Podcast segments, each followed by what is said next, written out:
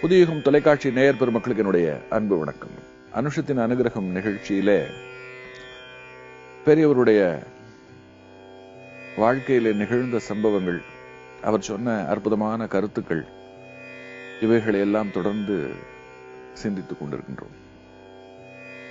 கருணாமூர்த்தியான அவர் எவ்வளவோ பேருடைய வாழ்க்கையில இக்கட்டுகளை இன்னல்களை நீக்கி இருக்கிறார். அது மட்டுமல்ல நமக்கு நேரிடுகின்ற குழப்பங்களுக்கெல்லாமும் அவர் வந்து தெளிவான முறையில் விடை தந்திருக்கிறார். குறிப்பாக சொல்ல வேண்டும் என்று சொன்னால் நம்முடைய மதத்துல நம் முன்னோர்களுக்கு திதி தர்ப்பணம் என்று செய்வது நம்முடைய குடும்பத்துல நாம பார்த்திருப்போம். இது வழக்கம். இறந்து விட்ட முன்னோர்களுக்கு படைப்பது என்று பெயர்.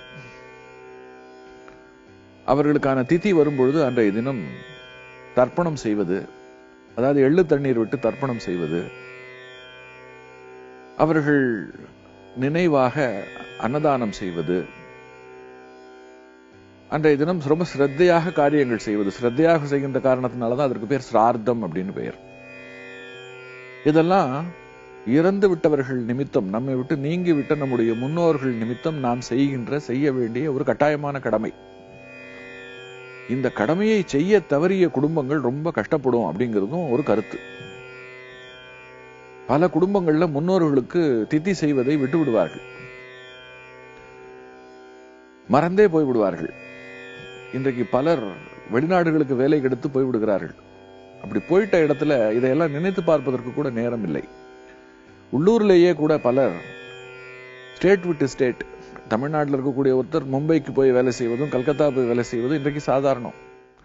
அப்படி இடம் மாறி பிழைக்க வேண்டிய ஒரு கட்டாயமும் கூட இந்த காலகட்டத்தில்.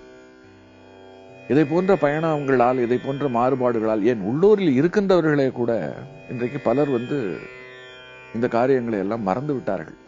அவர்களுக்கு சொல்லி வழிகாட்டுவதற்கு ஆள் இல்லை. அந்த குடும்பம் கஷ்டப்படும் பொழுது அவர்கள் ஜாதகத்தை எடுத்துக்கொண்டு ஜோசியர்கிட்ட போனா ஜோசியர் சொல்லுவார் உங்க முன்னோர்களை எல்லாம் மறந்து விட்டீர்கள். அவர்களுடைய சோபம் அவர்களுடைய சாபம் அவர்களுடைய கோபம் தான் உங்கள் குடும்பத்துல கஷ்டமாக ஆட்டி கொண்டிருக்கிறது. அதனால ராமேஸ்வரத்துக்கு போய் அவர்களுக்கு வந்து உரிய தர்ப்பணத்தை செய்து அவர்களுக்கு எள்ளுப்பிண்டம் போடுங்கள். அவர்கள் திருப்தி அடைந்தால் உங்கள் குடும்பம் நன்றாக இருக்கும் என்று ஜோதிடர்கள் சொல்லலாம் நம்ம கேட்டிருக்கோம். இப்படி இந்த விஷயத்திற்கு பின்னால மாறுபட்ட சில கருத்துக்களும் உண்டு. இந்த உதாரணத்துக்கு இந்த உலகத்துல கடவுள் இல்லை என்று சொல்லுகின்றவர்கள் விஞ்ஞானம் பேசுகின்றவர்கள் இந்த திதி தர்ப்பணம் போன்றவைகள் எல்லாம் ரொம்ப ஒரு அலங்கார சடங்கு. இவைகளில் எந்த பொருளும் இல்லை என்று ஒரு கருத்து கொண்டிருக்கிறார்கள். அவர்கள் கேட்கிறார்கள் எங்கோ இறந்து விண்ணகத்திற்கு போய்விட்டதாக சொல்லப்படுகின்றவர்களுக்கு நாம இங்க விடுகிற எள்ளும் நீரும் அங்க போய் சேருமா? இது என்ன வேடிக்கையா இருக்குது? நாம இங்க தலையில கீழே விடுறோம். அவ்வளவும் வீணாக போகிறது. ஆனால் இது அவர்களுக்கு போகிறது என்று எதை வைத்து எடுத்துக்கொள்வது என்று ஒரு கேள்வி. இப்படி ஒரு கேள்வியை பெரியவர்கிட்ட ஒருத்தர் கேட்கிறார். அவர் சொல்றார் என்னுடைய பையனே இந்த கேள்வியை கேட்டான். தாத்தாவுக்கு எள்ளும் தண்ணியும் விடுறேன்னு சொல்ற. ஆனா எள்ளும் தண்ணி இங்கதான் விடுற. தாத்தா இதை எப்படி எடுத்துக்கொள்ள முடியும்? என்று கேட்டான். எனக்கு அவனுக்கு என்ன பதில் சொல்றதுன்னு தெரியல பெரியவரே என்று சொல்லும் பொழுது பெரியவர் சொல்லுகிறார். தபால் ஆபீஸுக்கு போய் நாம் ஒருவருக்கு மணி ஆர்டர் செய்யறோம் அதற்கான பணத்தை அங்க அங்க இருக்கிற கவுண்டரில் அங்க கட்டுறோம். நாம் கட்டுகிற அதே பணமா உரியவருக்கு போகிறது? இங்கே பெற்றுக்கொண்ட இவர் நமக்கு ரசீது கொடுத்துட்டு உரியவருக்கு தந்தி மூலமாக இங்கே பணம் பெற்றுக்கொள்ளப்பட்ட தகவலை நாம் எந்த முகவரிக்கு அனுப்புகிறோமோ அந்த முகவரிக்கு உரிய தபால் ஆபீஸுக்கு தெரியப்படுத்துகிறார்.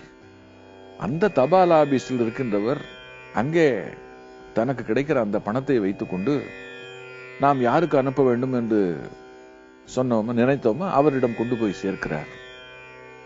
எப்படி இங்கே கட்டின பணம் அங்கே போய் சேர்கிறதோ அது போல நாம் இங்கு விடுகின்ற எள்ளும் நீரும் மாறி தேவர்கள் மூலமாக அவர்களுக்கு அங்கே சென்று சேருகிறது. இதை இப்படித்தான் பொருள் கொள்ள வேண்டும். இதுவே போவதாக நாம் வந்து அர்த்தப்படுத்திக் கொள்ளக்கூடாது என்று மணியாளர் அனுப்புகின்ற முறையை சொல்லி நமக்கு வந்து நமக்கு புரிதலுக்காக நம் வாழ்க்கையில நம்ம பார்க்கிற ஒரு விஷயத்தை வைத்தே நமக்கு சொல்லி புரிய வைக்கிறது அப்படிங்கிறது வந்து எப்பேற்பட்ட ஒரு விஷயம். இவர் கேட்ட கேள்வி தான் இங்க கட்டுற அதே பணமா அங்க போறது? அதே போல இந்த ஜலம் அங்கே போகவில்லை என்று சொன்னாலும் இங்கே நாம் சிரத்தையோடு செய்துவிட்ட இந்த விஷயத்தை விண்ணகத்தில் இருக்கக்கூடிய தேவர்கள் பார்த்து கொண்டிருக்கிறார்கள். அவர்கள் இந்த கடமையை நம்முடைய கடமையை ஏற்றுக்கொண்டு பதிலுக்கு நம்முடைய முன்னோர்களுக்கு என்ன செய்யணுமோ அதை கொண்டு போய் செய்து விடுகிறார்கள் என்று ரொம்ப அழகாக பெரியவர் அவர்கள் வந்து ஒரு விளக்கம் கொடுத்திருக்கார். அது மட்டுமல்ல இன்னொரு கேள்வியும் உண்டு. ஒரு வெள்ளைக்கார பெண்மணி பெரியவரை சந்திக்க வருகிறார். பெரியவரோடு பேசிக் கொண்டிருக்கும் பொழுது அந்த பெண்மணியிடம் நிறைய சந்தேகங்கள். அந்த பெண்மணி கேட்கிறாள் கடவுள் அன்பே வடிவானவர் கருணை மயமானவர். ஆனால் உங்கள் மதத்தில் இருக்கக்கூடிய கடவுளர்கள் எல்லாம் கையில் ஆயுதங்களோடு இருக்கிறார்களே. ஏன்? என்று கேட்க உடனே அவர் சொல்றார் போர்க்களத்தில் இருக்கக்கூடிய ராணுவ வீரன் கையில் கூட துப்பாக்கி இருக்கிறது. அதை பார்க்கும் பொழுது நமக்கு பயம் வருமா? அல்லது அதை பார்க்கும் பொழுது நமக்கு வந்து சந்தோஷம் வருமா என்று கேட்கிறார். அதாவது ஒரு கொலைகாரனிடம் கத்தி இருந்தால் அது நமக்கு பயத்தை தரும். அதுவே ஒரு போர் வீரனிடம் இருக்கும் பொழுது அது நம்மை காப்பதற்காக இருக்கிறது. நாம் அச்சப்பட தேவையில்லை என்கின்ற ஒரு தைரியம் வரும். அதனால கடவுளருடைய உருவங்களும் சரி அந்த கருவிகளும் சரி நான் இருக்கிறேன் அச்சப்படாதே. துஷ்ட சக்திகளிடமிருந்து நான் உன்னை காப்பாற்றுவேன். நீ என்னுடைய திருவடிகளை பற்றி கொண்டு விட்டாய். உனக்கு எந்த விதமான துன்பமும் வராது. நான் இருக்கிறேன் என்று சொல்லுவதை போன்றது அது என்று அந்த கேள்விக்கு பதில் சொன்ன உடனே அந்த பெண்மணி தொடர்ந்து சொல்லுகிறார்கள் எங்கள் மதத்துல நாங்கள் கடவுளிடம் மன்னிப்பு கேட்டு விட்டால் அவர் எங்களை மன்னித்து விடுகிறார். அதற்கு பிறகு எங்களுக்கு சொர்க்கத்தில் தான் இடம். அதனால எங்கள் மதத்தினுடைய கருத்துப்படி நரகத்துல ஒருத்தர் கூட கிடையாது. ஏன்னா நாங்க எல்லாருடைய பாவங்களையும் அவர் வந்து மன்னித்து எங்களுக்கு சொர்க்கத்தை தந்து விடுகிறார். எங்கள் கருணை மிகுந்த கடவுள் எங்களுக்கு சொர்க்கத்தை தருபவராக இருக்கிறார்.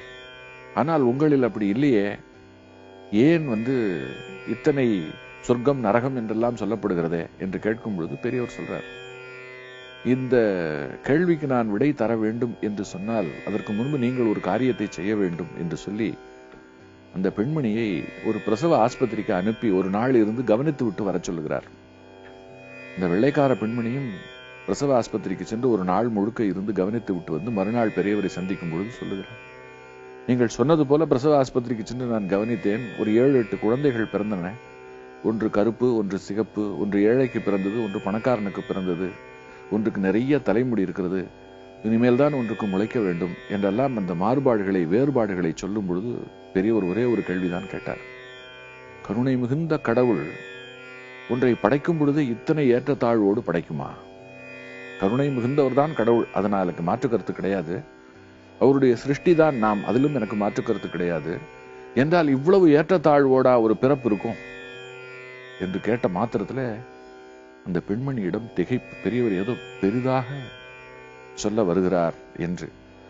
பெரியவர் அதை தொட்டு சொன்ன கருத்துக்களாகட்டும் அதை தொட்டு நமக்கு விளக்கிய அந்த விதம் இருக்கிறதே. அது நமக்குள்ள இருக்கக்கூடிய ஏராளமான குழப்பங்களுக்கெல்லாம் தீர்வு தரக்கூடிய ஒரு அற்புதமான பதில். அது என்ன? தொடர்ந்து சிந்திப்போம்.